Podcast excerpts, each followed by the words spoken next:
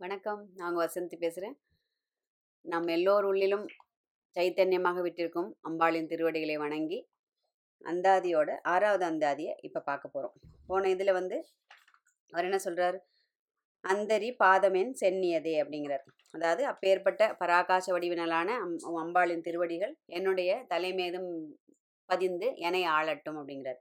இந்த இதில் எப்படி சொல்கிறார் சென்னியது உன் பொற்திருவடி தாமரை சிந்தையுள்ளே மன்னியது உன் திருமந்திரம். சிந்துர வண்ணப் பெண்ணே முன்னியனின் அடியாருடன் கூடி முறைமுறையே பண்ணியது என்றும் ஒன்றன் பரம ஆகம பத்ததியே அப்படிங்கிறார். தமிழ் அப்படியே விளையாடுறது பாருங்க. ஏன்னா நம்ம அந்தாதி படித்தாலே தமிழுக்கு இன்னும் மறந்து போன தமிழ் நமக்கு வந்துடும் நினைக்கிறேன். சென்னியது.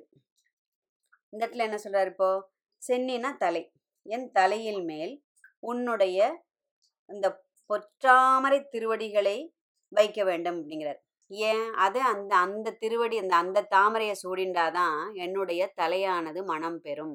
ஏன்னா நார்மலாக நம்ம சாதாரண மனிதர்களோட இந்த தலையானது எப்போவுமே அழுக்கும் நாற்றமும் சிக்கும் பிடிச்சது இல்லையா? நம்ம வந்து ரெண்டு நாள் நம்ம வந்து அது தலைக்கு குளிக்கல அப்படின்னு சொன்னால் நமக்கே நம்முடைய தலை நாற்றம் பொறுக்காது இல்லையா? அப்படி அது இந்த இயற்கையாக வாசனை இல்லாமல் செயற்கையாக தான் நம்ம அதை நம்ம என்ன சொல்லுவோம் குளித்தும் ஷாம்பு போட்டும் சீயக்காய் போட்டும் தான் அந்த தலைக்கு நம்ம வாசனையை உண்டு பண்ணுறோம் அது மேல் பூச்சு.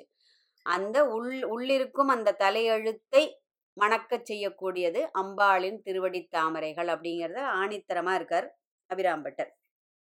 ஏன்னா மற்ற மலர்களை அப்படியும் எடுத்துக்கலாம். மற்ற மலர்களை சூடிண்டா என்னோட தலையில் அது வாடி போயிடுறது.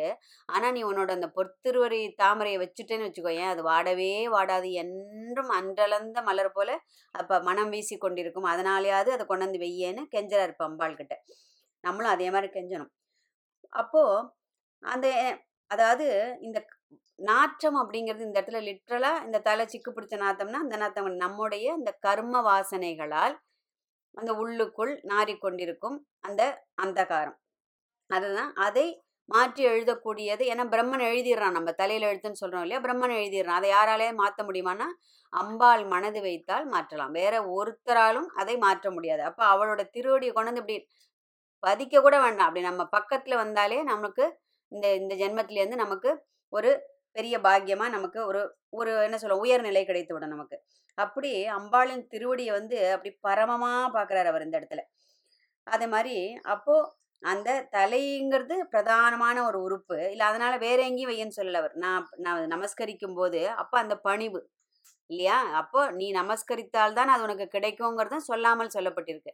அப்போ நான் நமஸ்கரிக்கும் போது அந்த பிரதானமான அந்த தலையில் அப்படின்னா என்னுடைய தலையெழுத்தை மாற்றக்கூடியதாக என்னுடைய அந்த உள்ளிருக்கும் அந்த வாசனைகளை மணக்கச் செய்வதாக உன்னுடைய திருவடி தாமரை அமையட்டும் அப்படின்னு அம்பாள்கிட்ட ஒரு வேண்டுகோளை வைக்கிறார். ஏன்னா அம்பிகையோட அடியவர் ஆகிறதுங்கிறது சாதாரண விஷயம் கிடையாது. நம்ம நினைச்சா அவளை போய் நமஸ்காரம் பண்ண முடியாது. நம்ம நினைச்சா அவள் கோயிலுக்கு போயிட முடியாது. நம்ம நினைச்சா அவள் மந்திரத்தை எடுத்து படிச்சிட முடியாது. அதற்கு ஒரு பெரும் கருணை அவள் பண்ணணும். அவளுடைய ஒரு என்ன சொல்லுவோம் அப்படி ஒரு ஒரு அளப்பரிய ஒரு கருணையினால தான் நம்மளால அவளுடைய திருவடிகளை வணங்குவதோ அவளுடைய மந்திரங்களை படிப்பதோ கேட்பதோ எழுதுவதோ அவளை பற்றி என்ன சொல்ற லீலைகளையும் பெருமைகள் எல்லாமே அவளோட அருள் அவன் அருளால் அவன் தாள் வணங்கின்னு சொல்றாரு இல்லையா மாணிக்க வாசகர் அதே மாதிரி தான். அப்போ இந்த திருவடி பெருமையே இந்த இடத்துல சொல்றாரு. ஏன்னா திருவடி பெருமைங்கிறது எல்லாருக்குமே தெரிஞ்சிருக்கும். எது? தாய் தந்தர் யமவர்த்தம் வணங்கி அந்த கொடுக்க வேண்டிய மதிப்பும் மரியாதையும் கொடுத்து அவர்களிடத்து நல்ல முறையில் நடந்துக்கலாம். அவனுடைய வாழ்வு சிறக்கும். இது நம்மளுடைய இப்போ இப்ப இருக்கிற நடைமுறையில் நம்ம பார்க்கலாம். அது கண்கூடா நம்ம நிறைய விஷயத்துல பார்த்துருக்கலாம். புராண காலத்தில் எடுத்துட்டோம்னா ராமரோட திருவடிகள் தான் பதினான்கு ஆண்டுகள் பரதன் வச்சுட்டு அந்த திருவடிகள் தான் ஆட்சி பண்ணித்து அயோத்தியை இல்லையா? அதே மாதிரி மூன்று லோகம் அளந்தது நாராயணனின் திருவடிகள். அகலியை சாபம் தீர்த்தது ராமனின் திருவடிகள். இவர் நம்ம நிகமாந்த தேசி மகாதேசிகன் வந்து ஆயிரம் ஸ்லோகங்கள் எழுதியிருக்காராம். திருவடி மகிமையை பற்றி மாத்திரம் எழுதியிருக்காராம். அதே மாதிரி உங்களுக்கு தெரிந்திருக்கும்னு நினைக்கிறேன். இல்லைன்னா நம்ம நாராயணியம் எழுதிய நாராயண பட்டத்திரி இருக்கார் இல்லையா? அவரும் த குருவாயூரப்பனை பற்றி எழுதியிருக்கார். ஆயிரத்தி முந்நூற்றி முப்பத்தி நாலு ஸ்லோகம் எழுதிட்டும் அவர் தன்னோட நூற்றி பன்னிரெண்டாவது வயசு வரைக்கும் இருந்தாருன்னு செவி வழி செய்தி. அப்போது அவருக்கு கடைசி காலத்தில் எனக்கு போனால் போகிறோம் என்ன இவ்வளோ எழுதணும் ஏன்னா பிரத்யட்சமாக குருவாயூரப்பனை பார்த்தவர் அவர் நாராயணன் எழுதும்போது.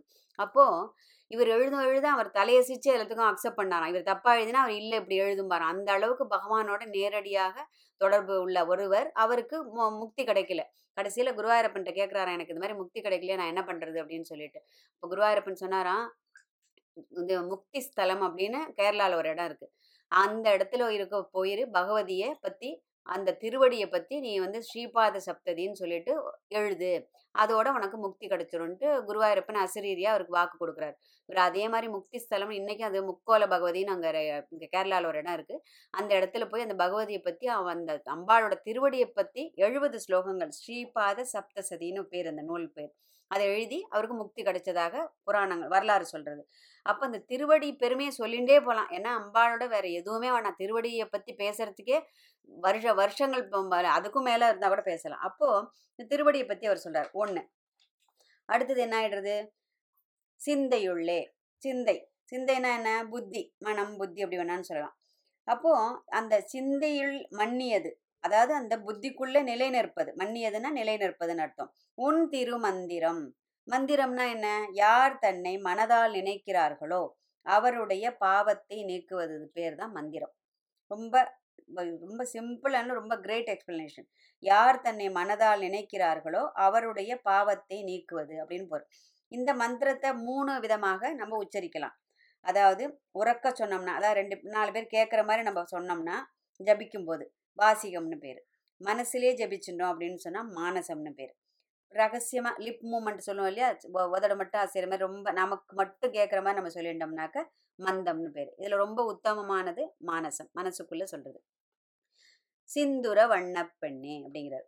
சிந்தூரான சுந்தரியேன்னு சொல்லிட்டு இதுக்கு முன்னாடி இதில் சொல்லார். ஏன்னா அம்பாள் வந்து சிவப்பு நிறம். கருணையின் வடிவமாக பார்க்கறதுனால எப்போவுமே அம்பாளுக்கு சிவப்பு நிறத்தை தான் நிறைய பாடல்களில் ஒப்பிட்டு சொல்லியிருப்பார். சிந்தூராருண விக்கிரகாம் திருநயனாம் மாணிக்க மௌலிஸ்புர தாரா நாயக சேகராம் ஸ்மிதமுகி மாபீன வக்ஷோருகாம் அப்படின்னு லலிதா சஹஸ்ரநாமத்து தியான ஸ்லோகமே அதுதான். அப்போ அம்பாளோட வர்ணத்தை சொல்கிறார் எப்போவுமே அவளை செந்நிற வர்ணத்தில் பார்க்கறது அவள் அபிராம்பட்டரோட ஒரு பெரிய இது. ஏன்னா அவர் எப்பவுமே அம்பாளை வந்து அந்த கருணை சுரூபமாகவே தியானம் பண்ணி தியானம் பண்ணி அவருக்கு அப்படிதான் காட்சி கொடுத்துருக்கா அம்பாள். அப்போ அடுத்தது என்ன சொல்றார்? முன் இது சிந்துர வண்ண பெண்ணே அப்படிங்கிறார். முன்னியனின் அடியாருடன் கூடி முறை முறையே அவருக்கு என்ன சொல்றாரு? இதுக்கு முன்னாடி அறியாமறையை அறிந்து கொண்டுங்கிறார். அதாவது யாருக்குமே தெரியாத ஒரு வேத பொருளை நான் தெரிந்து கொண்டேன். அதை எப்படி பாதுகாக்கணும்னு நினைக்கிறார் அவர்? அந்த மனமாகி அந்த பெட்டகத்திற்குள் அந்த பொக்கிஷமா அந்த பெட்டகத்துல கொண்டு போய் அதை வச்சு எங்க? திருடர்கள்லாம் இருக்கிற இடத்துல திருடின்படுவா யாரு திருடர்கள்? ஆறு வகையான கல்வர்கள் காம குரோத லோப மோக மதம் ஆச்சரியம் இந்த ஆறு விதமான திருடர்கள்ட்டேருந்து அதை காப்பாற்றணுங்கிறதுக்காக உன்னுடைய அடியார்கள் எங்க இருக்காளோ அவா நடுவுல போய் நான் நின்றுடுவேன் அவ நடுவில் போய் நிற்கும்போது எனக்கு இந்த கல்வர்களோட பயம் கிடையாது அப்படின்னு சொல்லிட்டு இந்த இடத்துல சூச்சகமாக சொல்கிறார் ஏன்னா அந்த அலைபாயும் மனசிற்கு வந்து என்ன சொல்கிறாரு ஒரு தடுப்பு கிடையாது அணை கிடையாது. அதனால் அதை பெ- பொக்கிஷமாக பாதுகாத்து அடியார்களோட இருந்து இருக்கிறது மட்டும் இல்லை பண்ணியது என்றும் ஒன்றன் பரம ஆகம பத்ததியே அப்படிங்கிறார். பண்ணியது அப்படின்னா மீண்டும் மீண்டும் சொல்வது மீண்டும் மீண்டும் படிப்பது அதுதான் பண்ணியது. அப்போ அந்த அந்த மந்திரத்தோட கூடிய அந்த திருவுருவை அவர் தியானம் பண்றாருன்னு இதுலேருந்து தெரிஞ்சுக்கலாம் நம்ம. ஆகம பத்ததி அப்படின்னா என்னன்னாக்க அந்த ஆகம வழிவந்த நூல்கள் வந்து பத்ததி அப்படின்னு சொல்லிட்டு பேர். அதில் சிவாகமம் வைஷ்ணவ ஆகமம் சாக்த ஆகமம். சாக்தன்னா அம்பாள் வழிபாடு யாரெல்லாம் பண்றாளோ அது சாக்த ஆகமம். அப்போ இது மற்ற ரெண்டு அதாவது சிவாகமத்தையும் வைஷ்ணவ ஆகமத்தையும் விட அம்பாளின் ஆகமமானது மிகச்சிறந்தது. அதனால தான் இந்த இடத்துல என்ன யூஸ் பண்ணுறாரு பாருங்க பரம ஆகம. பரமன் வந்துட்டாலே அதுக்கப்புறம் வேற ஒன்று கிடையாது. பரமன்னா அதுதான் இருக்கிறதுலே உயர்ந்த நிலை. பராசக்தி பராகாச வடிவினல். பரா என்ன சொல்லுவோம்? பரவாசுதேவன். அப்படி பர அப்படின்னு வந்துட்டுனா பரமசிவன். அந்த பரம பர அப்படின்னு வந்தாலே அதற்கு மேலொன்று வேறொன்று கிடையாதுங்கிற பொருளில் வர்றது தான் அந்த பரம ஆகம அப்போ அம்பாளோட அந்த சாக்த ஆகமமானது பரம ஆகமமாக விளங்குவதால் இந்த இடத்துல மாணிக்கவாசகர் இதில் சொல்லுவார் பாருங்க திரு இதில் திருவாசகத்தில் ஆகமம் ஆகி நின்ற அன்னிப்பான் தாழ்வாழ்க அப்படிம்பார். அப்போ இந்த ஆகமமாகி நிற்கின்ற அந்த அம்பிகையோட அந்த திருவடி. இப்போ இந்த இடத்துல இப்போ என்ன ஆச்சு முக்கரண வழிபாடுன்னு நம்ம அதுக்கு தலைப்பு பார்த்தோம். எப்படி அம்பிகை என்ன பண்ற திருவுரு அந்த உடம்பால் அந்த த- தன்னோட தலையை வச்சு அம்பாள்கிட்ட போய் வணங்குறார். அப்போ உடலால் உள்ள வழிபாடு காயம் மந்திரம் மனநம் பண்ணுன்னு சொல்றாரு. அப்போ மனசால் மந்திரத்தை மனனம் செய்வதால் மனசு இந்த இடத்துல. அப்போ காயம் மனசு இப்போ வாக்கு. யாரு? அடியார்களுடன் கூடி அந்த பரம ஆகம பத்ததியான உன்னுடைய ஆகம வழிவந்த அந்த நூல்களை அடியாருடன் கூடி ஓதுகின்றேன் அப்படிங்கிறார். அது கூட பாருங்க நல்லதை எப்பவுமே தனியா செய்யக்கூடாது. நல்லது செய்யும்போது நமக்கு தெரிந்த நல்லதை நான்கு பேருக்கு சொல்லி கொடுக்க வேண்டும்.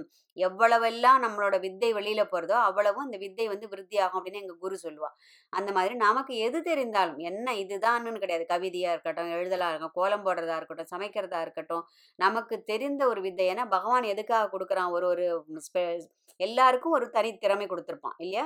அதை வெளிக்கொண்டு வந்து அதை நம்ம உபயோகப்படுத்தி அதை நாலு பேருக்கு தெரியும்படி சொல்லி கொடுக்க வேண்டும். அப்படிங்கிறது தான் பகவானோட ஒரு பகவத்கீதையில சொல்ற ஒரு இது.